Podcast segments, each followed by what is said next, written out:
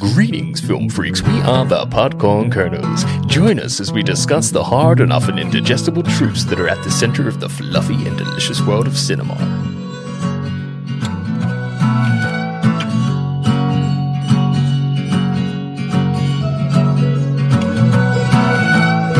What's poppin', people? Welcome to the Podcorn Kernels podcast. My name is Adam, and joining me in the earholes is Harry. Say hello, Harry. Oi, why don't you just dress up as a cat and ignore me for an hour? On today's episode, we will be talking about Good Luck to You, Leo Grande. This is a 2022 film directed by Sophie Hyde and stars Emma Thompson, Daryl McCormack, and Isabella Laughland. IMDb describes the synopsis as follows Nancy Stokes, a retired schoolteacher, is yearning for some adventure and some sex. Nancy has a plan which involves hiring a young sex worker named Leo Grande. Here is an original song to support the synopsis.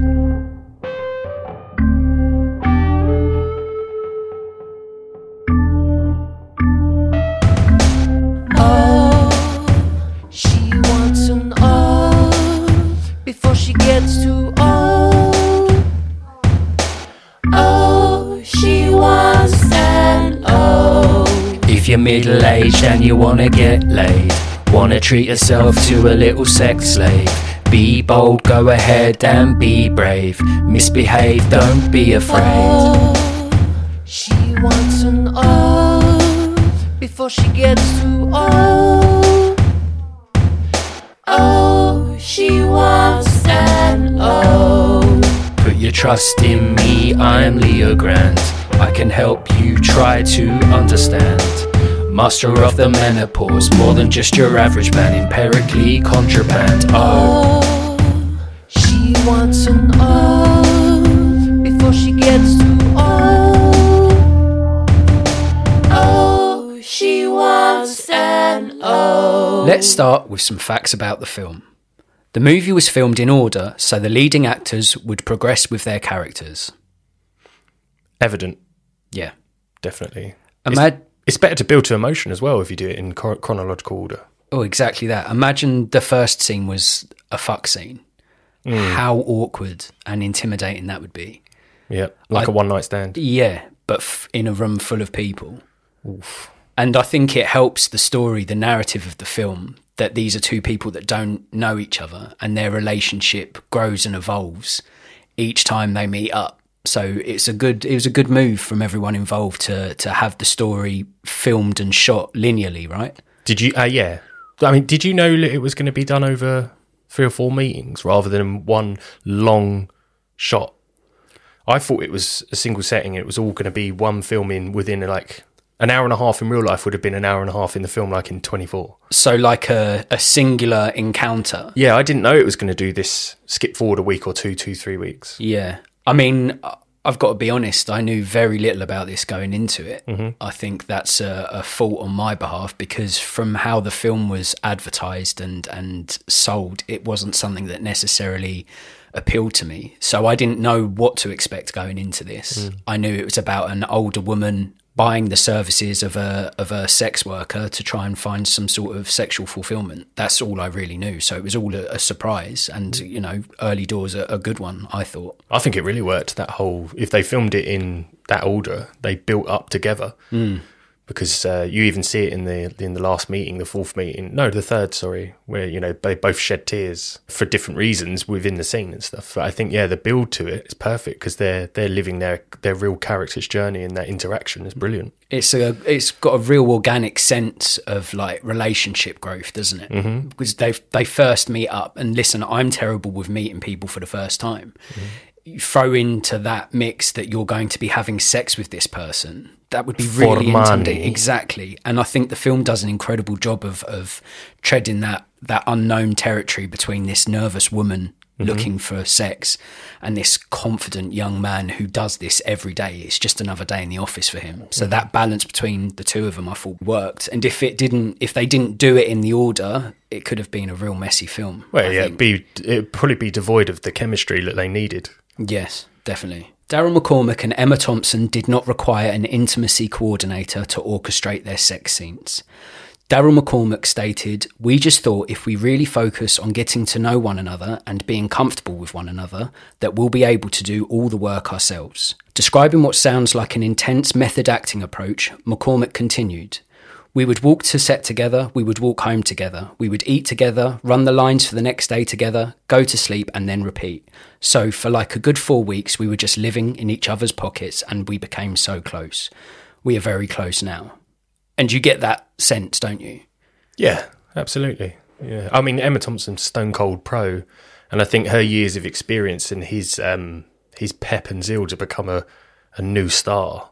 Mm. That's a great blend. You're sort of seeing one not sort of leave the acting world, but she's get she's matured. She's done so much. You know, she won her Oscars years ago, and he's coming up. So the fact that they both applied that sort of uh, relationship offset shows, I think. Yeah, and you've got to have a lot of trust in your counterpart to do a film this intimate, mm. this this brave, this sort of physically and emotionally engaging with one another. You've got to be really comfortable with that that person. Do you think it would be easier to grab a stranger's breasts? What?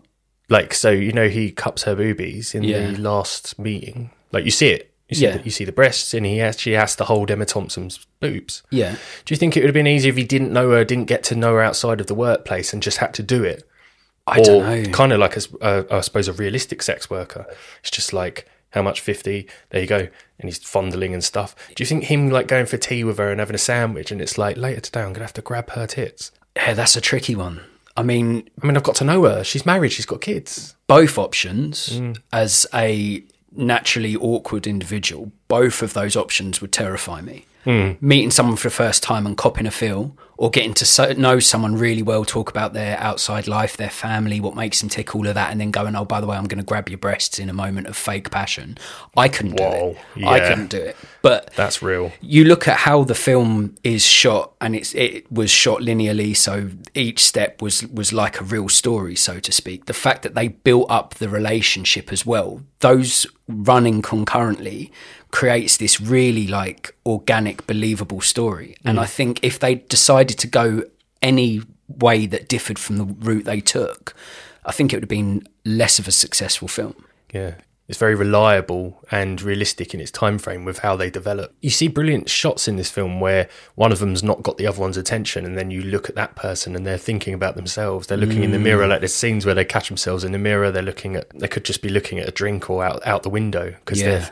And it's very human because if if you are in a situation like that. Even if it's uh, a third date with someone and you've had a bit to drink and then you're you know you're about to do the business, yeah there's a moment where say, "Oh, I'll just go to the bathroom," Yeah. and it's like, Yeah, you're, you're sitting there. Does my breath smell? Does my does my package look decent? Have I got gut because we just had pasta for dinner? There's all of those things. I guess if you're like a, a professional like Leo Grande, I guess it gets easier, but there must still be an element of like, I don't know what waits for me behind this door. Like it could be a pleasant experience, it could be the most terrifying He's um, selling situation. a selling a product, isn't he, or service? He Yeah. calls it. Yeah, I think holding that character up. I mean, he's he's an he's acting within an act. Yeah. So that's kind of that's kind of crazy if, if when you think about that one as well. Like which Yeah. one? I wonder which one he more associated himself with outside of the workspace of Emma Thompson. Was he Connor or Leo? Mm. And we're we're talking about how difficult it must be for the two of them as actors. And like you say, Emma Thompson's done it all. She's a fantastic actor, a national treasure. I think she's fantastic. Mm-hmm. Imagine being the significantly younger guy that's tasked with like grabbing her and being passionate with her. Be mad. That would be so intimidating. So the fact those two facts sort of speak about how they sort of approached it methodically and organically, so, so it, it made everyone else feel more at ease. Mm. And you you see that grow within the, the performances of the actors and the actual characters as well. They become more comfortable. Yeah. And you see Nancy, uh, Emma Thompson's um, character, on their third meeting, she seems like a weight's been lifted off her sh- off her yeah, shoulders. her clothes are less uptight as well. Yeah, she's starting to chill out. She's starting to enjoy the experience rather than f- sort of forcing this experience to try and get what she wants. Mm-hmm. And I think if this was handled with a different director, a different two actors at the helm, I think it could have been a real like awkward, messy film. But everything for me, in that sense, the film worked. I thought it was fantastic. The way Us- it was handled, the way it was approached, perfect. I was impressed with the direction. I've never seen anything of um, Sophie Hyde's, but I went back and looked at a couple of the films she's done, and the subject matters look really interesting.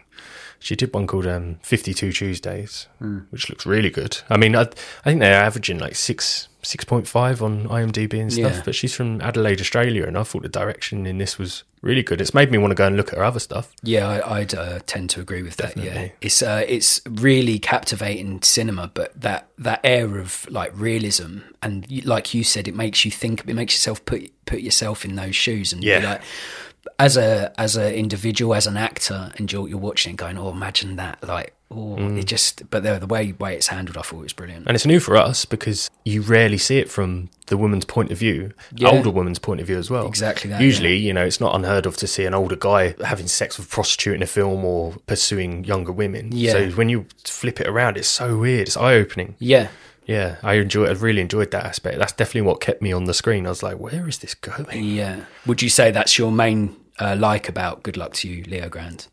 Oh, many things. I love the message it speaks to. Yeah. Are we doing likes? Are we in? We're in on Are the we in? yeah. I Are tried going to I tried to do a seamless segue into the likes, but That was I, real I good. handled it a bit messily. I'm no, sorry. that no, that weren't messy. That was that was good. That's why I had to ask because I thought It was so go- seamless. You if you want me to go, I'll go. You go, go with your likes. uh, refreshing, man. Love the message. Uh, you know, be content with yourself and with your age. And just because everything's pointed south doesn't mean the party's over. Lovely. If you think about it, you know. Yeah. And I think the ending scene. I know we're we're at the start of the episode, but I'm going to talk about the end Cool. because it speaks to my favourite. Like the fact that at the end of this film, you see Emma Thompson, Nanny McPhee, Yeah. drop her pants top and you see her breasts, you see her stomach, you see her vagina. It's just like, wow. At first time in my life, I've ever thought that is brave It is. and really eye opening. And I just felt, I felt humbled by it because I was watching it. I was thinking, do you know what? I'm 35. I don't exercise and stuff. And I sat there and I thought, do you know what? She's just content with herself and her age now. And it took this outing with Leo Grande and his beautiful body and penis to get mm. there. Really, really refreshing. And I was just gripped till the end. I've watched it twice, one day after. Yeah. I was eager to watch it again. Sometimes on second watches, I'm not into it. It's too soon. That one, I was like, I'm going to look at this again because it looks layered. It looks like I could get a bit more from it. Yeah, re- uh, really refreshing. Love the message. Love yourself and be okay with getting old. Grow old gracefully, right? Can't see them plastic faces anymore, man. No. No, it's what Bill Burr says. There ain't a shirt for your face. Don't fuck with your face. yeah, it's so true, isn't it? And uh, I think I'll tailgate on your like because your your biggest like about the film is exactly the same as mine, and it's it is how refreshing the film is. Uh, everything about Good Luck to You, Leo Grande, was a breath of fresh air. Good luck. Yeah, and the plot centers around a middle-aged woman who's exploring her sexual needs and desires. I haven't seen many films that look at an older lady's libido. Like you say, it, you you've seen it time and time again with an old boy being besotted by a younger woman mm. and being enchanted by by her youth and and wanting to relive their their youth and explore their sexual desires. You see it all the time, but for a woman who has never experienced an orgasm, who has left this lived this quite sheltered existence, It's where she taboo, wasn't it? Yeah, For her generation, very taboo. so she feels like she's she's had a, a mission that she hasn't completed. She feels uh, unfulfilled, and her exploring that it was uh, it was a real breath of fresh air, like I say. And alongside that, you see a storyline where a sex worker is painted in a positive light, and again, that for me that felt rare as well. Yeah. Often in film, it's normally you see the the uh, sex worker from the female perspective, and society looks down on them. They're called a slut, all the names under the sun. They might be abused in their line of work, go through this really treacherous landscape when they're when they're working and stuff. But to have like a positive message for sex workers, I thought it was really interesting. I think it should be legalized, and they're right about how with regulations and everything, you bec- it becomes a safer industry. I'm sure the taxman wouldn't mind the extra money as well. Yeah. but I suppose where they're the issues lie are um, a lot of people that do sell sex in like red light districts and more on the street. It's feeding a drug, so they can get money for money for drugs. But Leo Grande's type of selling sex is much more. Why? I mean, why would that not be legal? Well, it's it's it's offering a, an experience, isn't it? Yeah, Well, it's not so much. I mean, yeah, that part is relevant, but it's more about the legal aspect of it. Why is that illegal? Like, if someone, if it's consensual and someone's like, "I'd like to pay for sex," and this person's like, "I can offer you this service," you know, but maybe there was like lots of there was health checks and there was regulations and there was security and safety and hmm. and it, yeah, it makes sense. He says it all in the film. You've just watched the Yeah. film if you want to be swayed into that believability. That it's, Yeah. it's not taboo, and it's a paradox that she taught religious education Yeah. And spoke against it for years, and then the thing she found she wanted because you can't tame lust. It's like celibate priests. Uh, Well, exactly that, and it, the the film does offer an interesting societal question about like for those people who are incels, so involuntary celibate, for whatever reason, maybe they've got crippling anxiety, maybe they are they aren't physically comfortable to to try and build a connection with someone they don't have the mental capacity if there's someone out there where you can pay for their services not just for the fucking penetration but to feel comfortable lead up to that be be vulnerable with someone else build up to that moment i think it would benefit a lot of people Well, Leo says it, doesn't he? He says um, one person just pays me to hold their hand and watch TV of them. Yeah. I thought that was heartbreaking. I was like, that's tragic because that's more human than, like you said, just having an orgasm Yeah. or just having sex with someone to release some stress. The fact that someone just wants their hand held to watch television. He, but when he mentions about the guy, goes, some dude makes me dress up as a cat. And ignore him for an hour. I was dying. Yeah. Ignore him for an hour was the best part because when you think about it, cats are bitchy and they're they're so sassy. The fact that he's like, just dress as a cat, walk around my house and ignore me. I was on the floor. i'd take that gig in a heartbeat Of course you would. that's a great way to earn some money But what if one day he does turn and go meow and wants it? wants Wants you. uh, to fuck Gonna me as a, lift lift your artificial tail up and just ride all the way home. well my fees would increase Or in the in the moment you got a card with you, contact. I'd be like, oh, that's going up to the next. That's the executive tier. if you want that, yeah, you're going to have to give some more money because you're not just ignoring me as a cat now. You want to, you want to do other things. you want to, yeah, you want to caress that cat. I'd follow through with it and then I'd phone the police after I'd left. Yeah. Yeah. What else did you like about the film?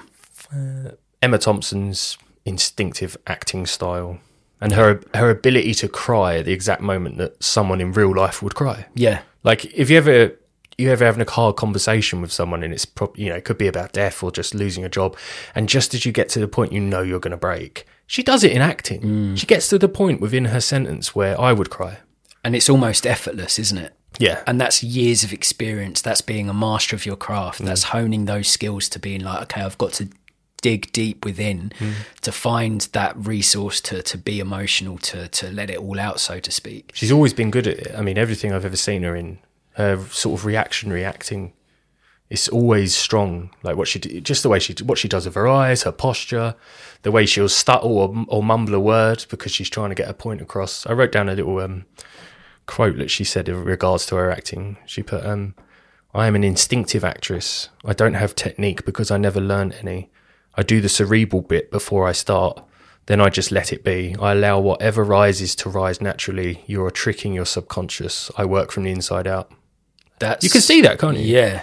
And I think you have to have a huge element of inner confidence to be able to to sort of just let it develop naturally. Mm. Whatever however it hits, however it strikes, she lets it take its toll. Mm. Whereas you see other actors that will will go methods that will do all these crazy things to get into character, you know, turn up on set and not let anyone um, talk to talk to them with Oh, their normal yeah. name, all that nonsense. Yeah. And you've got someone on the other end of the scale here that's like, I just let I just let it happen, Mm. and that takes that takes balls. Ian Holm was the same.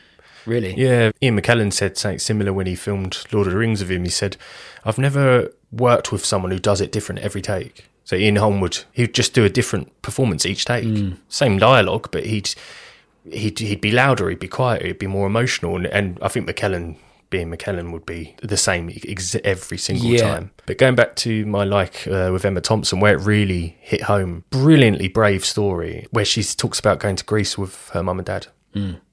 I'm assuming by the story, I don't think she actually gives an age, but if she's going on holiday with her mum and dad to Greece once in a lifetime holiday, I'm assuming she's maybe 16, Yeah. maybe between the ages of 16 and 18. From the sorry, from the way she told that story, it felt like she was Felt the like she was cusp, younger. cusp of womanhood, didn't it? Yeah. Yeah. Yeah. I mean, it could, I reckon between the ages of 16 and 18. But she Yeah. tells a wonderful story about how she says she was hot one evening. And she goes out while her mum and dad are asleep and just sits in the garden. And this waiter's smoking and he comes over to her and without even talking, he just goes in and kisses her. And she talks about how he put his hand down her knickers, Hmm. and she said his hand was like sliding around down there, and I was pushing myself into it. And then a car came by, and he startled and ran off. She goes, "I wish I could have stayed one more night." Yeah. and I thought that was so again refreshing. Yeah. because it's obviously if you hear stories like that now, everyone naturally assumes that he should have asked for permission first. He should have sent an email, letter, and there's no there's no room anymore for like uh, instinctive passion. Yeah. And I think the way that she spoke about it, I mean, obviously you're picking up on body language. So I don't think, you know, if she felt threatened by this guy, she wouldn't have Well, exactly. wouldn't have been there. I think she, it was a common thing, common consensus between them two that they she felt an attraction towards him. I, yeah, I love the bravery of that. Even the dialogue.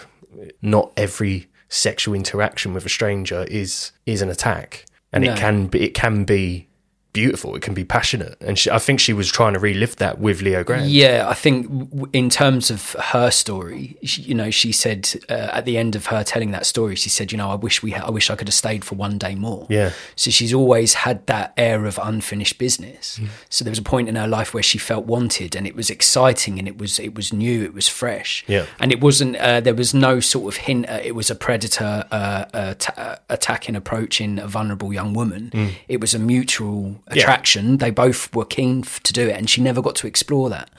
And then, like you say, her performance. That when she tells that story, you, you really feel it. Oh, the It's- pace. yeah, and you're like, Because doesn't he? That's when they first have sex. She just finishes the story, and she's got she's teared up, hasn't Yeah. she? So the emo- you see her acting prow- prowess in, in Act One, not Act One, Meeting One. Mm. Yeah. they called meetings. Yeah. meet up, Yeah. meet up one.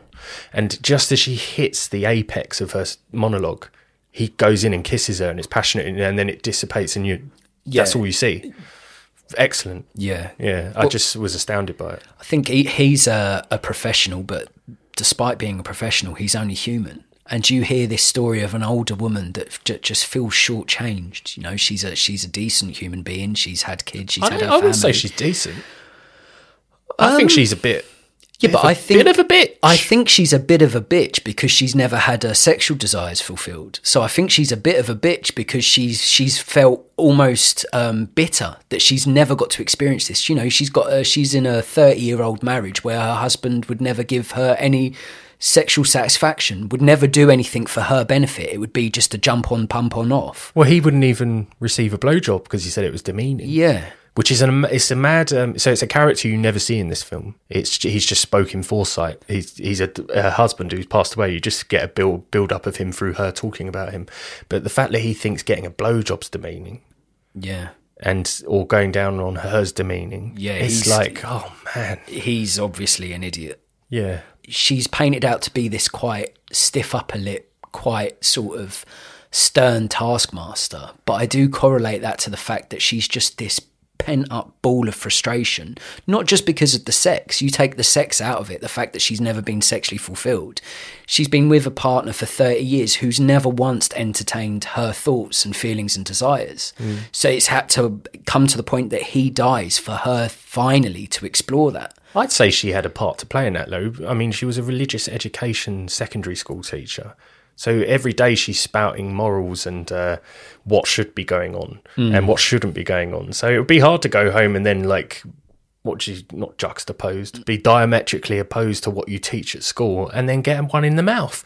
It's not going to happen. Yeah. Is it? So Yeah. I and as you see in the fir- in the first meeting, she's she's wearing very conservative clothing. She looks a bit Hi- Hillary Clinton.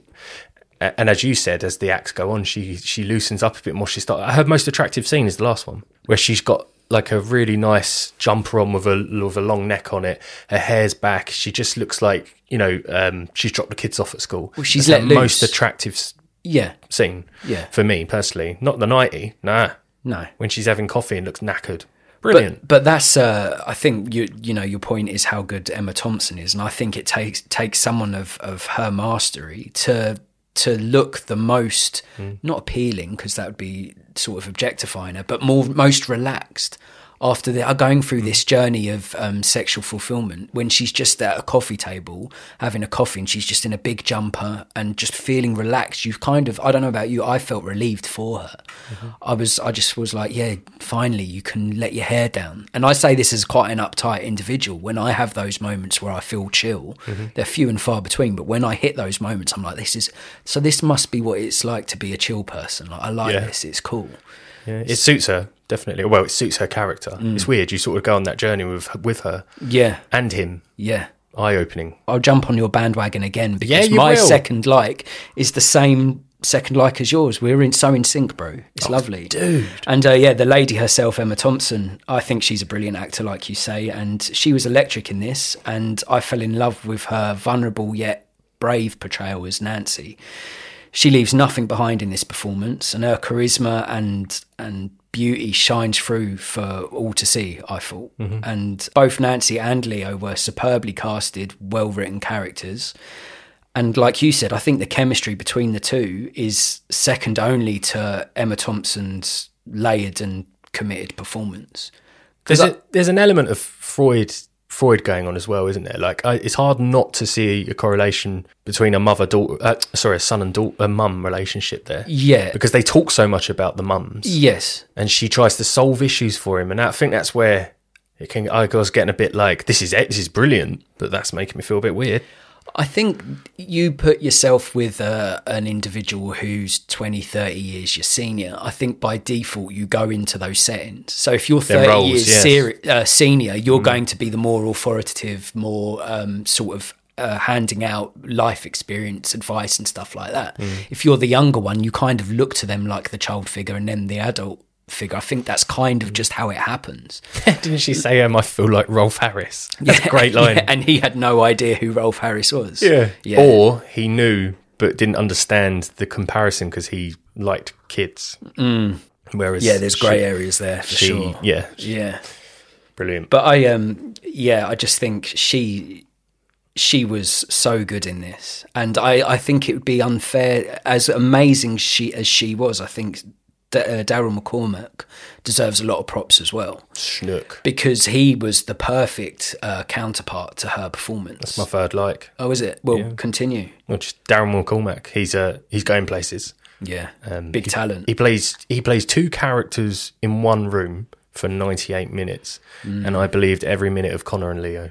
I could see the minute he wasn't Leo Grande, even if she was in the bathroom. yeah, I could tell, it's like a switch, isn't it? which ain't easy. No. Like if one character's got boobs in his face and he's kissing this woman's neck and he's got to be promiscuous and he's got to be dirty and stuff and be really seductive and then the other one's the real guy who who as you can see from the start of the movie loves his coffee and his music and he's just sitting in a cafe god I want to be a sex worker Do you?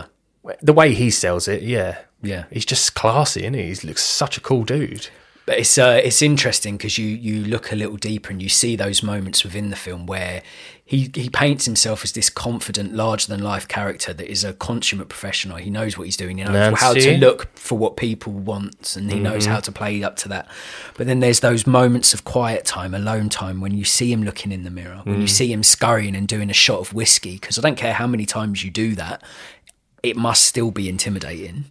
well yeah you're putting on a act Yeah, every time. And she, they make she makes their the characters make a brilliant point in it nancy's like i don't mind if you have to take a pill to get hard because she doesn't see herself as someone who could get a guy hard. Yeah. and he's like i don't need it. There's always something you can find attractive about someone which i, I think is probably true. You reckon? i think so yeah. I mean i think you don't have to be physically attracted to someone to be attracted to their their laugh or their personality or the things or their creativity or their talents. Like talent can be attractive can't it Yeah, but without sounding crass, could you get chub if someone was creative with a paintbrush? I think so. Like I Just- just, just- Janis Joplin was wasn't necessarily a good looking woman in- from my point of view, but the minute she sang, I was just like, wow, that's think- amazing. I think there's a big difference between between being aroused and attracted to a talent. So, like, you can appreciate a lovely voice or a, a great performance, but then it's a completely different barrel of fish to be thinking, "Oh, Nah, I've never seen Sia's face. So the Australian singer, I've never seen Sia's face. She's always got this weird haircut that goes down to her lip. She she's purposely incognito for her career. Right. So you don't really see her face. You don't see much about her. She sings. I find her attractive. okay, and I can't see her face. yeah."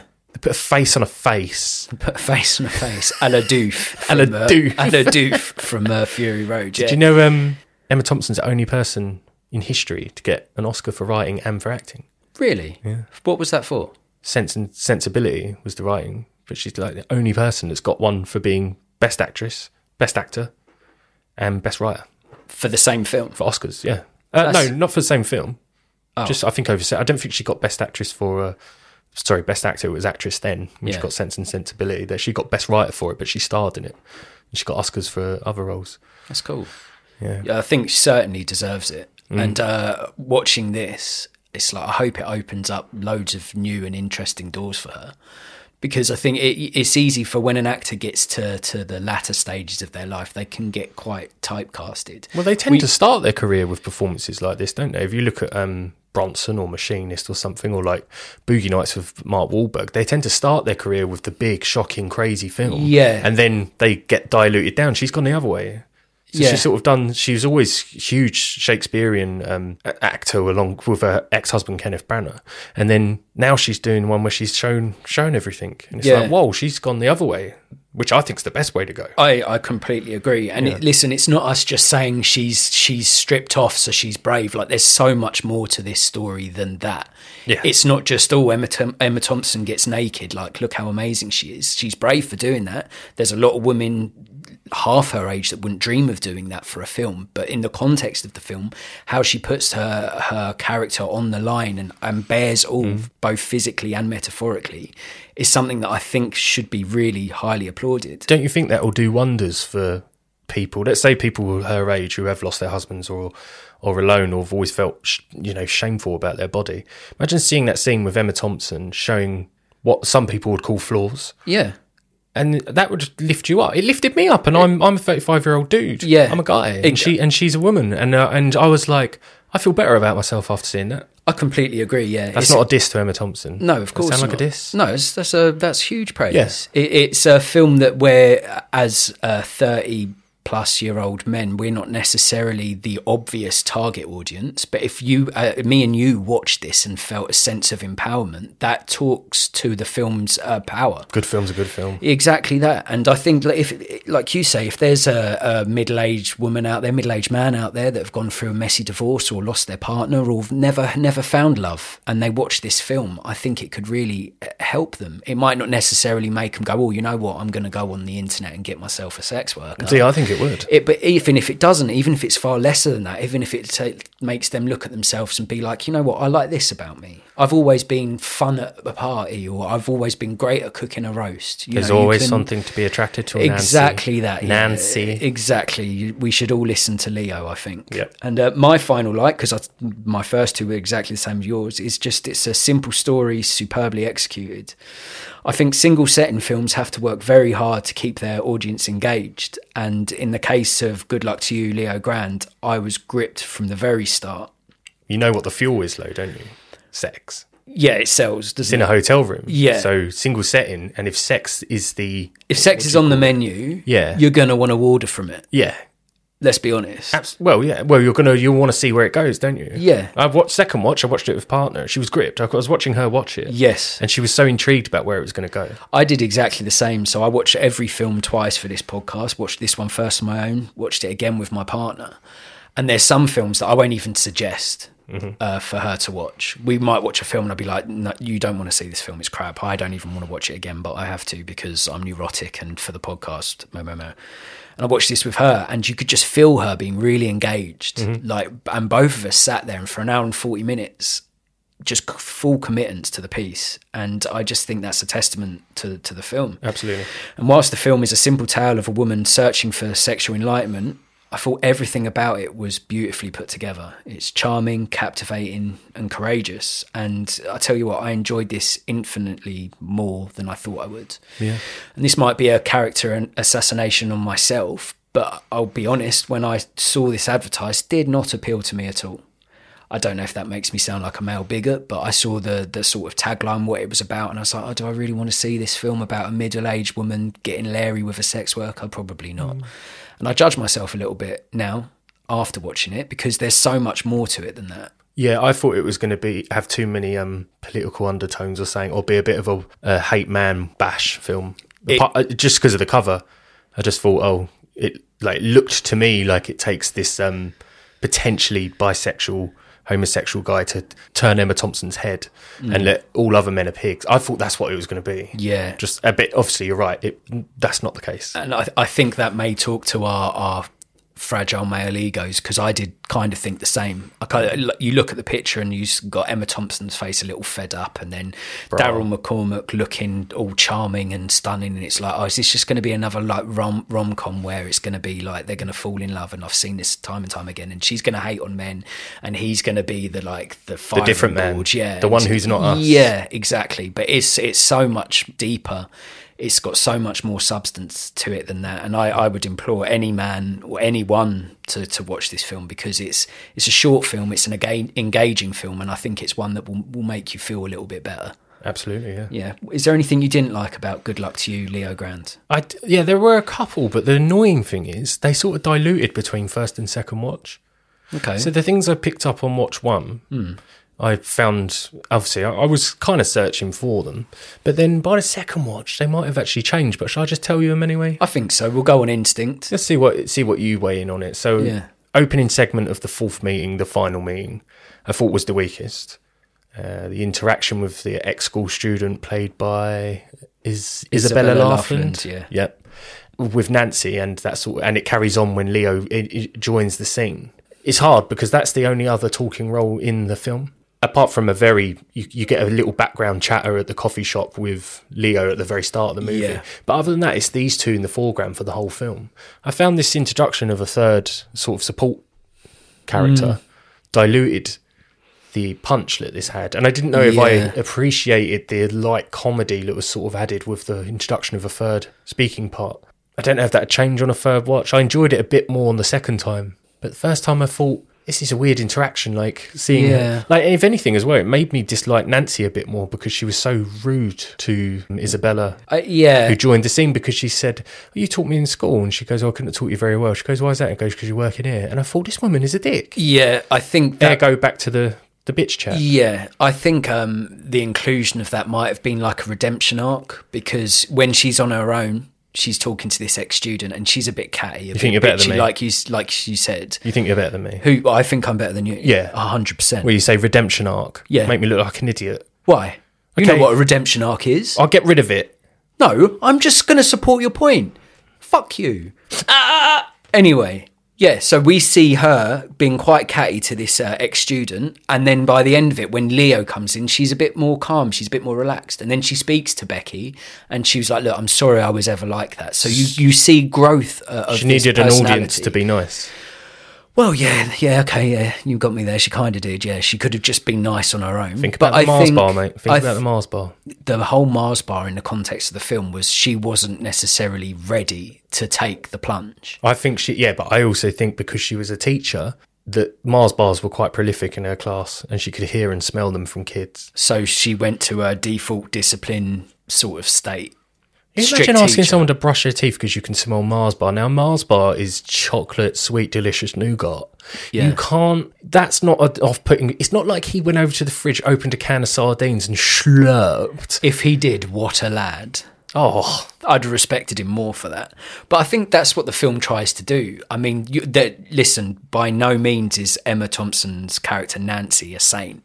She's she's clearly quite bitter. You know, she's got the potential to be quite nasty, quite stern, and you see that the way she talks about her kids. She's not necessarily this really loving figure. I can imagine that she'd be quite difficult to love. But then when you look on a foundational level at the fact that she's never been fulfilled, she was in this loveless marriage for three decades. I think mm. it's all taken its toll. And you're right, like there's no smoke without fire. She's going to be some of the reason for that. She's probably really difficult to mm. live with. I think with the inclusion of a of a third character did lessen this really strong film where it was just like a, a conversation. It was just the development of a singular relationship. I think that was really strong, and they threw someone in. I don't know if it was for comedic effect. It did feel a little bit unnecessary. I think I tend to agree with you. it there. didn't bring much insight, further insight into Emma Thompson's character because you already knew this about her. You knew what type of person was just through the phone call she has with her daughter and stuff. All it did is show Leo Grande insight, but we we didn't need to see it. I don't know if it works. For me, I said it to you uh, recently that it would be a stage play. This Yeah, could that- be a stage play. That is a great shout. Maybe five years from now, I do believe it will be a stage play because it has a huge message about accepting yourself and your body, and it is okay for older women to look at younger men and vice versa. And uh, yeah, so I think that end shot and they're very opening with the coffee shop, which does work. I think music's great as well. Oh, great. Two banging songs. Yeah, yeah. The first one and the one he dances with. Couldn't tell you what it was called, though. It's the second one, Alabama Shakes. It sounded like. I them. thought it was. Yeah. Initially, I thought it was Kings Leon. Okay. And then I heard it, it sounded a bit different in the middle. I thought potentially Alabama Shakes. But yeah, without the end scene, I mean, this could almost be shot for shot. Well, not shot for shot, but a stage play. Uh, I don't know if that's a good or bad thing because can you call it a movie? Would you go to the cinema to watch this? I personally wouldn't. I'd I loved watching it in the comfort of my own home. Yeah, it's, It's a very dialogue dialogue Yeah. heavy. It's certainly not a spectacle that demands to be seen on the big screen, is it? It's a very intimate story, so it's probably better seen where you're not sharing an audience. Like, Hmm. Um, like I don't want to. Again, I don't want to sound crass, but imagine like you went to see this film with your mum or something. That would be a really tough, bloody watch. No way. I feel like I did watch it with my mum. Yeah.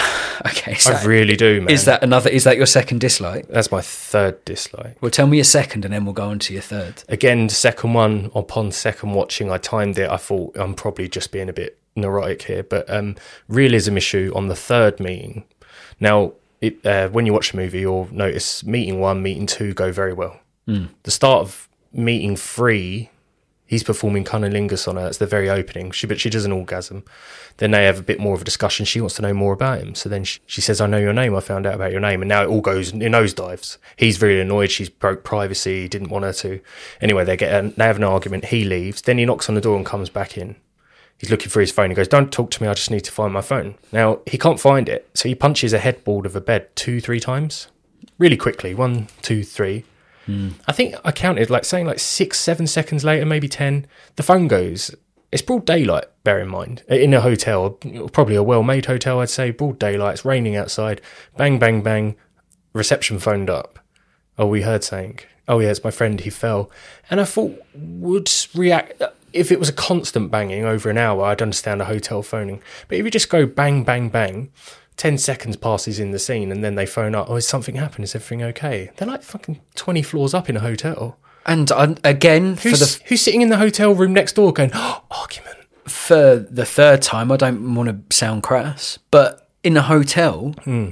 You're probably going to hear some banging. People make stinky noises in hotels. People make stinky, loud bang bang noises. Yeah. Let's be honest. Yeah. And if you heard like three bangs, I'd be like, "Oh, he's a three pump wonder," and I'd feel sorry for the for the people in that room. But I don't think I'd phone up and be like, um, "I heard three pounding on the headboard." It was how quick it came as well. I just thought, would it come that quick? Would the phone call from reception come that quick? Ambulance don't come for an hour and a half. Oh, Not in this film, just in real life. In NHS, rock and roll. Oh, you went there. Yeah. I guess that's quite a minor dislike, Yeah. which is It good. was- it, it speaks to That a, was very film stage play, quality. Yeah, to me, that was see it, stage play yeah. because, like, in a stage play, offset offset sounds to keep the scene going or to instigate a movement within the scene. I think that's a, a genuinely great shout that this being a stage play, and I think it would sweep up. I think will be. people would would go to see it, and I could see like whoever the the lead female actor is, I can see them being really brave and exposing all to the audience at the end, and everyone would be like, "Wow, what a brave, what a brave performance!" I think it. Very Shirley Valentine, I don't know what you said. the British film. Oh right, British film about a woman who essentially, it's I'd say it's the prequel to this. Okay. because it's about a woman who's in a dead end marriage. She doesn't feel loved. She feels underappreciated, and she goes to Greece, but in the latter part of her life, and has an affair with a Greek man, and that sort of helps her go back to her other life. She sort of got it out the way. okay. So they're similar. Oh cool. It was a family favourite in my house, but not as revealing, and no, there's no mention of words like blow, mm. blow job or 69er. Yeah. It's more subtle. This is a much better film, in my opinion. Yeah. Sorry, mum. Oh, God. Well, talking of your mum, what's the third thing you didn't like about it? Look, I Get it kept out. imagining Emma Thompson was my mum. I had to, dude, similar age and stuff, and it's about a woman of that generation wanting to go get some, and I was just like, oh, I just, I keep imagining it's my mum. Uh, it's what? There's nothing wrong with that. No, it makes my first dislike a bit troubling. What's your first dislike? Not that you got Well, aroused. Well, first, it's worth saying that your mum and Emma Thompson don't look alike. So that's No, well, it's just the age. what, well, uh, white English light eyes. That that's about it. Okay. But it's not that. It's it's the yeah. It's the age. Well, I don't want to make my first point. No, but if you can make any relations or comparisons of stuff, it's usually where you can put yourself in someone else's shoes. All I was doing was putting my mum in Emma Thompson's shoes. I wasn't behind a curtain tugging. I'm saying that if I if the only one I could relate to, inst- I'd be like that's kind of like if my mum like if her husband died, dad. AKA dad. Uh, that imagine she pursued that. Like because we it's obviously if it's a do if i had said to you right this is a perfect example for it if i said to you that's weird i kind of like imagined that's what my dad would do. Like if he lost his wife i'd feel like he'd like go and look for sex workers we wouldn't be half as bothered. You wouldn't true, if, yeah. you wouldn't have focused on it as much because i said it reminds me of my mum. All you're thinking is freud. Sorry mum if you listen Well, but yeah, it's very easy to just to supplant her. Your your mum's a similar age. Right now, I definitely can't say my first dislike because Please I'm go- it's going to make me look very Freudian Don't do that to problematic. don't do that to listeners, man. Come on, All right, we're pros. This is a dislike, right? So let me get to the end of it. All right, it's, this is very difficult to follow up after you saying Okay. It was like watching my mum get grounded by Leo. no, but I meant even the scenes where she's just talking. I'm not talking about all of the the, the stickiness. I'm just going to plaster. I'm just going to rip it off like a plaster. Then Emma Thompson's character of Nancy exposed an older woman kink that I never knew I had. Oh, See, I went the opposite way of you. I'm not saying there's anything wrong with finder older, finding older ladies attractive. Not saying that at all. Hmm. But I was not expecting to finish the to finish, finish. this one To finish. with a crush on a woman that is old enough to be my mum. and did you? No, I did not. But I'm just saying. I think it's a good. It's a dislike because I didn't think I'd come out of it going, "Oh, I quite fancy Emma Thompson." I think it's it's it it speaks to the power of the film where you can see uh, beauty and and attraction in a woman that's thirty years That my great. senior. That is great. But Doesn't mean you fancy my mum. I'm, I'm I was saying. Don't worry. Let's move past what I said. I do fancy your mum. Thanks. Um, the second thing I disliked about it was uh, it was like forced peril. So I was fully engaged in the story and was enjoying watching Nancy relax more and more each time she met up with Leo. I could have happily just watched the the relationship between the characters grow until Nancy found her climax. But the inevitable conflict between the two felt like it was kind of like crowbarred in. It was a minor dislike. I just wanted more time with these two in the bedroom, I guess. I, I don't. Yeah, I agree with you. I think they could have come to their revelations and their past without it being an argument. Yeah. It I could have happened naturally. We've we've seen enough films to know that it can't just be uh, happy, happy, joy, joy for the whole film. There's got a, it's got a dip. There's got to be peril. There's got to be trouble within the storyline. It did just feel like everything was really positive, and he was helping her unlock this this sense of exciting adventure that she'd been lacking for decades. This was all good, and then out of nowhere, she decided to go and Google his real name, and then it got caused a huge argument and stuff. And I was like, that felt forced. I think she had Like- she had touched on it a few times prior to that. Not just name, but like where where do they think you work? Oh, I work on an oil rig and stuff. She just couldn't help but want to know the other stuff. Hmm. And he did rebuke her a few times. I found a few times he was like he'd move it move it on. She's like, oh well, I I grew up under a mushroom. Yeah. And stuff. So he, I think she was looking for that. Y- You're right. She was poking. She was poking the bear. But I don't. I agree with you. I don't think they needed to have like a falling out like they're a couple. no. And I am so relieved it didn't end with them having a relationship. I'm so happy it actually was Mate, a matter of transaction. Yeah, if it got to the end and they ran off into the sunset, I'd be like, "What? No, you've ruined what was a really 'cause that's a rare message. sentimental, hmm. really like realistic film." I mean, I, I I was thinking about this and I was like, "Well, the film had to have a perilous path. It had to go somewhere where it wasn't just everything's great." I thought maybe Herpes. if the what that'd be a curveball, wouldn't it? Well, that's peril. Yeah, that's nasty peril. I wasn't going to go there. Okay. What I thought it could have been good is that he maybe started getting frustrated that he sees Couldn't himself as this pro, uh, this professional that couldn't give her an orgasm. Mm. So that could have been where it got eggy. He got a bit shitty because he's like, I'm fucking Leo Grande. I give everyone orgasms. I've got a hundred percent success, Yeah. satis- satisfaction, Yeah. success rate. Like I can get you there, and maybe that was that could have been the peril. I don't know. It just there's something about how they fell out within the film. It didn't really work. It kind of took took me away. Kind of like what happened with you with that th- inclusion of a third character. I was so invested. I was so Hmm. Yes. engaged, and it kind of took me out. It made me step out of that room. Well, you're right because the goal, I suppose, in the achievement was her having an orgasm. Hmm. And you're right. It may be the frustration of him not getting there. That could have been interesting. I don't know now. Actually, well, I don't know. But then he's su- he's such a, a like this this sort of uh, considerate, cool dude, isn't he? Confident. Yeah, and I don't think it would it wouldn't have made sense to his character to lose it over that. So I guess I know I've moaned about it, but I guess I couldn't see any other way it would have worked Yeah, better. yeah. To be fair, Yeah, you got to look you got to find little things in there. It's because this film it doesn't it doesn't have a huge risk. There's not a huge risk in this film because it doesn't really leave four walls. So it's all down to the talent of the actors and the dialogue and the direction. Obviously, it had its ide- ideal surroundings for it to uh, not disappoint. Mm. I mean, if it became you know if there's car chases or transitions or they go to France and Paris, it. Then, then you, yeah. Well, that's what I'm saying. Though. Yeah. Then there is more to critique. yes, But if Emma Thompson hasn't let you down, Daryl McCormack hasn't let you down, yeah, you're going to enjoy this film. yeah, and the director Sophie Hyde hasn't let you down. Hmm. It's well written, well acted, well executed. Yeah, I guess we are nitpicking Yeah. because we have to. Yeah. I've got some questions. Which significantly older film star would you like to spend the night with? How significantly older? Well, I mean, Emma Thompson's 63. 63. So someone 30, 30 years your senior, maybe? How old's Monica Bellucci?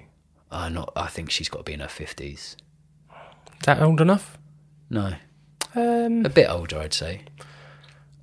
do you have an answer so I can think?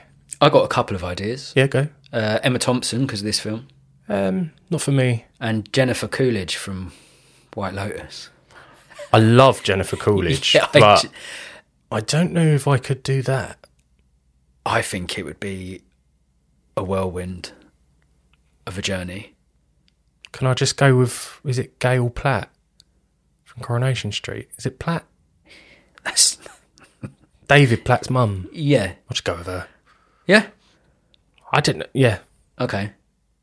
It's a tricky question, but I thought it was relevant for the film. I don't even know her name. Gal Platt. Heavy gal. Oh, it's a tough one, man. I don't know. Uh, it's weird that one came out, isn't it? Yeah. Gail Platt. I think that. Don't even watch Corrie. Yeah, but she's done enough to keep in your memory, mate. So, yeah. Okay. Interest, Okay. Interesting answer, that one. I look at some of the nominees for Best Actress in a Leading Role for this year's Oscars, and I am a little disappointed Emma Thompson didn't get a nod for her performance in Good Luck to You, Leo Grande. Yeah. Do you think she deserved a nomination for this one? What for best ac- actor?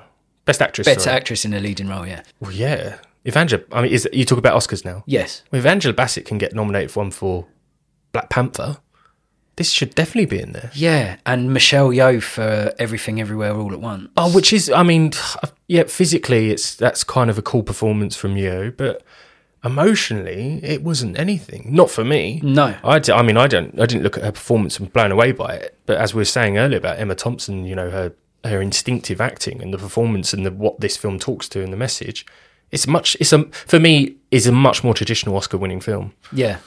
Call me a traditionalist. I think so. I think she th- this film it asks Emma Thompson to to bear all in every sense of the word. Uh, asks her to be uh, vulnerable and passionate with a considerably considerably younger actor. Yeah. Asks her to to portray this this uptight yet vulnerable woman, and asking her to to find peace within herself to, to be free to allow herself to explore her her own body and her own uh, wants and desires i think that's huge Yeah.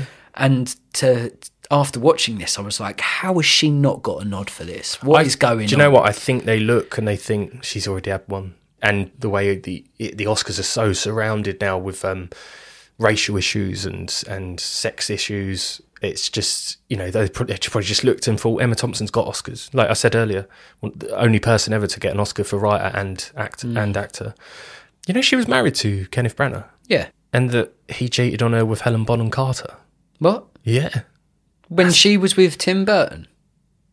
I don't know if, if Bonham Carter was with Tim Burton at the time. Did I just make it into like a soap storyline? Kind of was. Just made it drama. Gail Platt. But Let it go. yeah. But yeah, I, I found that astounding. I thought, I wonder if she ever like um reached into that for her performance in Love Actually. When she does that brilliant scene with Alan Rickman where she's listening to Joni Mitchell's from both sides now, that song cuts me in two. Yeah.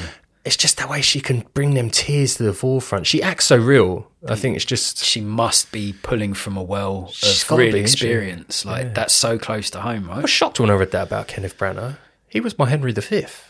Yeah. And I just thought, oh man, What a wanker. we all human, innit? We are all human in, In it. Yeah, that's true, man. What would you rate Good Luck to You, Leo Grande? 7.5 out of 10. Oh, hello. That's decent, isn't it? I think so, yeah. Yeah. There's only a t- couple of little things I would have done different. Like I said, I probably wouldn't have introduced the third character. I would have tried to make it a little less like a stage play. There's a couple of moments in it where you feel like the direct. Uh, what's her name? What's her name? Sophie Hyde. Sophie Hyde, There's yeah. a couple of uh, moments in it where Sophie Hyde's. Uh, I feel like she's potentially directed stage plays before. Mm-hmm. I did hear something really interesting about her actually. In 2005, she did. A, she got funding to make a film about women's toilets. Full stop. Did she do it? I think so. I couldn't find it anywhere. Yeah. But it was 2005, so it was very young in her career. She hadn't actually done a motion picture or a movie. But yeah, I thought, wow, I got funding to do a film on a woman's toilet, women's toilets, and I thought I'd watch that movie because after watching Leo Grande being a single setting, imagine a whole film set in a woman's toilets in a club at night.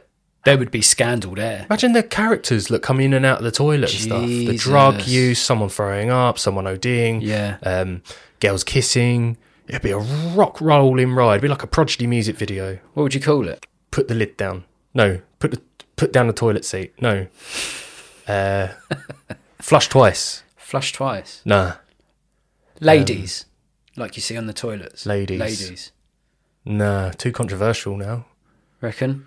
Yeah, because you can't just put ladies because now it would exclude so many people, wouldn't it? So you could just put. um We should just move part. I mean, toilet times. Toilet times. Let's just say toilet times. Toilet times. Solid name. Yeah, pleases everyone. Toilet times. Solid. So I uh, I gave um, Good Luck to You, Leo Grande, exactly the same score, seven point five. So in sync today. It's just, you're right. There's not an awful lot to dislike about it, but it's it's not a perfect film. It's a, it was infinitely more enjoyable than I thought it was. So it's definitely a positive experience for it. And uh, like I said earlier, I, I would implore anyone to go and give it a go because I think it's a it's a hidden gem. It's not very long. It's it's got two great central performances. It's well handled. It's, it's uh, food for the brain. It's it's well executed. Everything about it's really good. So I think that's uh, representative in our score. That gives Good Luck to You, Leo Grande, a total score of 15 out of 20. If you like your films to be brave, bold, and set in a bedroom, or if you have ever wanted to spend an hour and 40 minutes in a room with Emma Thompson and a strapping man, then Good Luck, Leo Grande could be a film for you. Consider watching this one if you enjoyed The 40 Year Old Virgin, Portrait of a Lady on Fire, and Hello, My Name is Doris. Should we play a game? Yeah. The game in question is What the Plot, where the rules are simple and the results quite the opposite. Harry will conceive an original idea from his big and beautiful brain and give birth to a plot. It is then down to me to nurture this thought by providing a film title, genre, cast, and anything else I can think of to raise this brainchild into a fully functioning film concept. Over to you, Harry. What's hello? My name's Doris. I gotta be honest, man. I don't know. I so whenever I do that part of the podcast, I write it all down just to pull uh, to show behind everyone behind the curtain. And the films that I thought were quite similar was Forty Year Old Virgin for obvious reasons, and Portrait of a Lady on Fire about a, a, a woman exploring her sexual desires. I couldn't think of a third one, so I just Googled films that are like Good Luck to You, Leo Grande, and this is the one that seemed most relevant. Dor- I've not heard of it. I know Sally Field's in it. Can I read it? Yeah. Doris Miller is a shy, eccentric, sixty-something woman living alone following the death of her mother, with whom for whom she has lived for her whole life. At the funeral, her brother Todd and his wife Cynthia try to persuade her to sell the house, especially the possessions she has hoarded over decades. Doris had been caring for her mother for years and thereby neglecting her own social life and desires. Yeah. Sounds similar. Repression. Yeah. Yeah. That's, that cracked me up. I thought you were joking when you said that. I just thought I threw in a, a random hello. My name is Doris. I thought I can't laugh because he's, he's he's halfway through his bit. I don't need to do my bit again, do I? Nah. Right. Give me your uh, give me your what the plot. Okay. Destitute, hardworking, single mum. Uh, she she's go, she's attending the doctor. She's going to the doctors to talk about her seven year old son, who she thinks is experiencing mental issues due to the loss of his dad. Uh, she explains to the doctor that every morning her son wakes up, he tells her over breakfast that he has another family, another home, and another dad somewhere very far from here. What? Yeah, every morning he wakes up. She goes, "Oh, mummy, uh, I have another dad. I have another house. It's got four bedrooms. It's uh, we we live near the sea and stuff." So she thinks it's him acting up because of the dad's passing away recently. The boy's only about seven years old, and uh, so she starts to go to the doctor. She honestly thinks there's something wrong with the kid. Starts getting loads of tests and everything. Starts to get it really affect her home life because she's worried about him. She's trying to keep two jobs going anyway, it gets to the point where um, he, he becomes so detailed in his descriptions that she actually one night with a glass of wine looks into it. She she she looks at the town that he says, or the, the the name of the house or the road that he lives down in this other place, this other family, other world, and she starts to actually find correlation between what he's saying and this real place that's a good five hundred miles away on an island, like say off of Scotland. Irrelevant. You could set this film anywhere. Okay. And so then she she says, "Do you want to go on a trip to the boy?" And he goes, "Yes, mummy," and stuff. And they go there, and it's everything he said, word for word, about this other family, this other place that he lived. He lived the whole other life. Everything she can find there is real. The names, he goes, I, he knew twelve or fifteen residents from these names from years before, and he could literally tell you everything. He goes, if we'd go down this lane, turn the left, there's a church and stuff. He's seven years old, shows her this whole place, and she realizes he's lived in another time he is an, he he had another dad, another mum. But at first she thought she thought it was she literally just thought he was acting up because his dad had died. It's, Wow. it's sort of like being born again, isn't it? Yeah. Or like um, what's the word? Reincarnated. So it's it's not he's um, saying that he's experiencing another life exactly the same time. He's kind of like looking into the past of a life he's already lived. Yeah, I mean it And could just be is there like is there like documents and stuff to support that he existed in this time? Like, could she do enough research Yeah. and paper trail to see that Yeah. her his experience that he said he's live isn't like a fantasy, isn't like a delusion that's being sort of built out of grief and stuff? Well, I imagine actually actually actually happened. Yeah, I imagine they're driving, and she goes, "Oh, really? Well, what's the name of the road you live down near? Be like Chertsey Close." Yeah. She's like, "Oh, okay." And who's the postman? Mister Mister Bailey, Mister Bailey. And then when she has that drink one night because she's stressed, she's worried her son's getting ADHD or something wrong with him, or he's getting ill.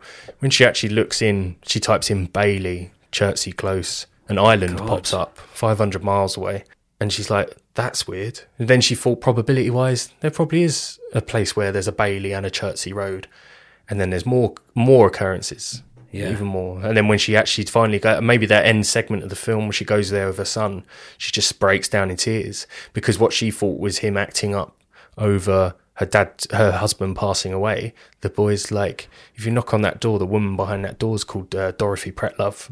She knocks on the door. She's like, "Is your name Dorothy Pretlove?" Yes. Tears. Oh, She looks at her son, holds him. I'm so sorry, I didn't believe you. So does the son have um, memories of a full life? So did he Whole life. So he he he can remember the childhood, but can also re- like know what will happen in the future. So he's got like an adult memory in his head, or does he just remember his No, he'd childhood? only remember that person's future. He wouldn't remember his his future. Wait, is that the same thing? That's some Nolan stuff right there, dude. Yeah, it's got a bit weird, isn't it? It ain't weird. Twisty. Don't think. I suppose you don't have to think beyond. I think he's re- recalling it as he lives. So if he's seven, he's only recalling it up to seven from his other one. Yeah. I think as he gets to eighty in his in the life we see, he also knows what happened to him when he was eighty in the the life he had two hundred years before, or the life he had five hundred miles away. How would you feel about inclusion of peril? I appreciate you asking. Thank you. So he could maybe he knows that um, oh this is where this person lives. This is where I. uh, my dad was here. Murder. d- did this and stuff like that. And in that other alternate, maybe his dad didn't die of illness or something. Maybe the son killed his dad or something. And Oh, it's like a, like it's like it's this really twisty thriller stuff. Like the kid knows stuff, but maybe what he knows is sinister.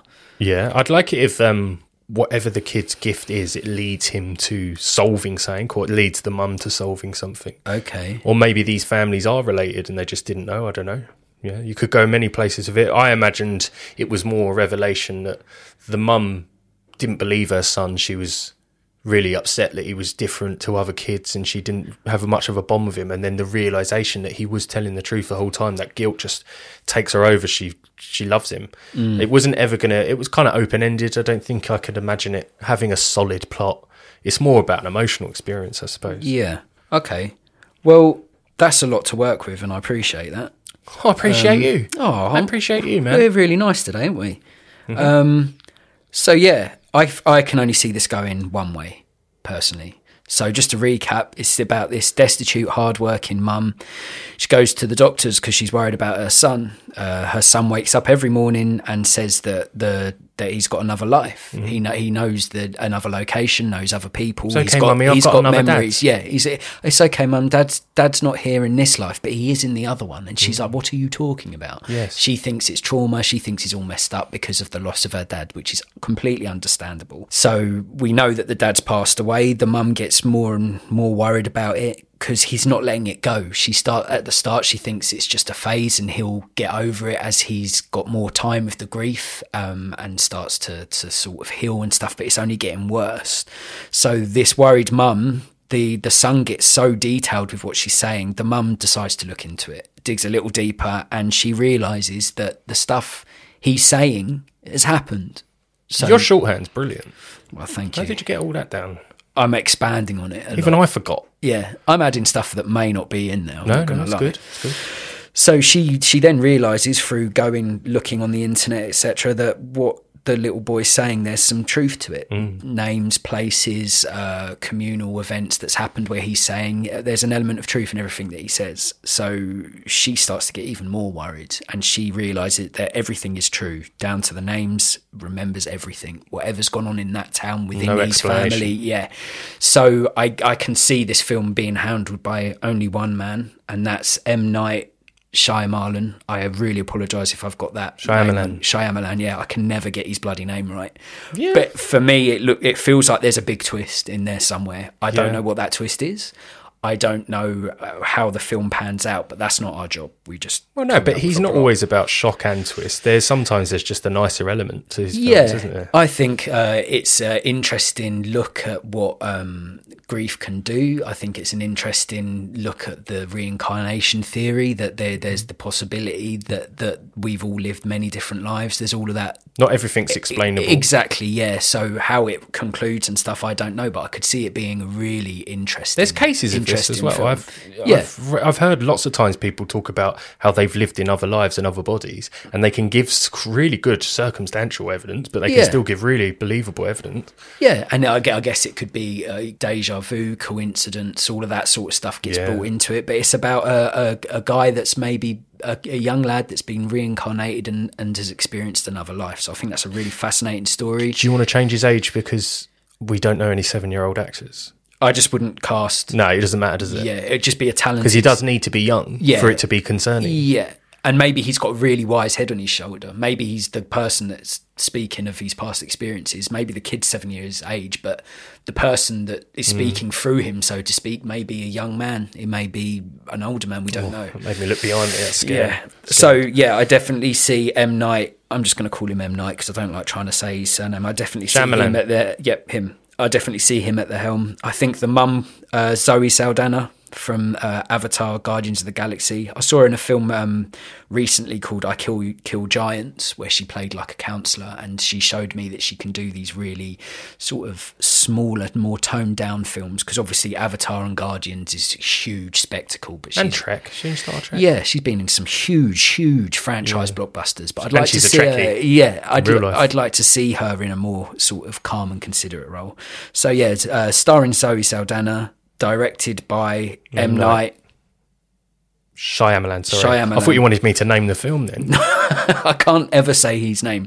Sorry, Saldana, M Night Shy- Shyamalan. Shyamalan, and I would just call the film Other.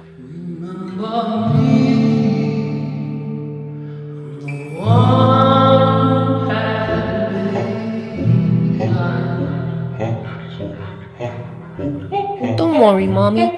Daddy's alive in the other world. Not this again. Daddy has gone to heaven, honey. We've been through this. No, he lives on the farm with Pop Pop, Gerald, and Priscilla. You just didn't remember. There's nothing to remember, honey. Just because you don't remember doesn't mean it didn't happen. I'll show you, Mommy.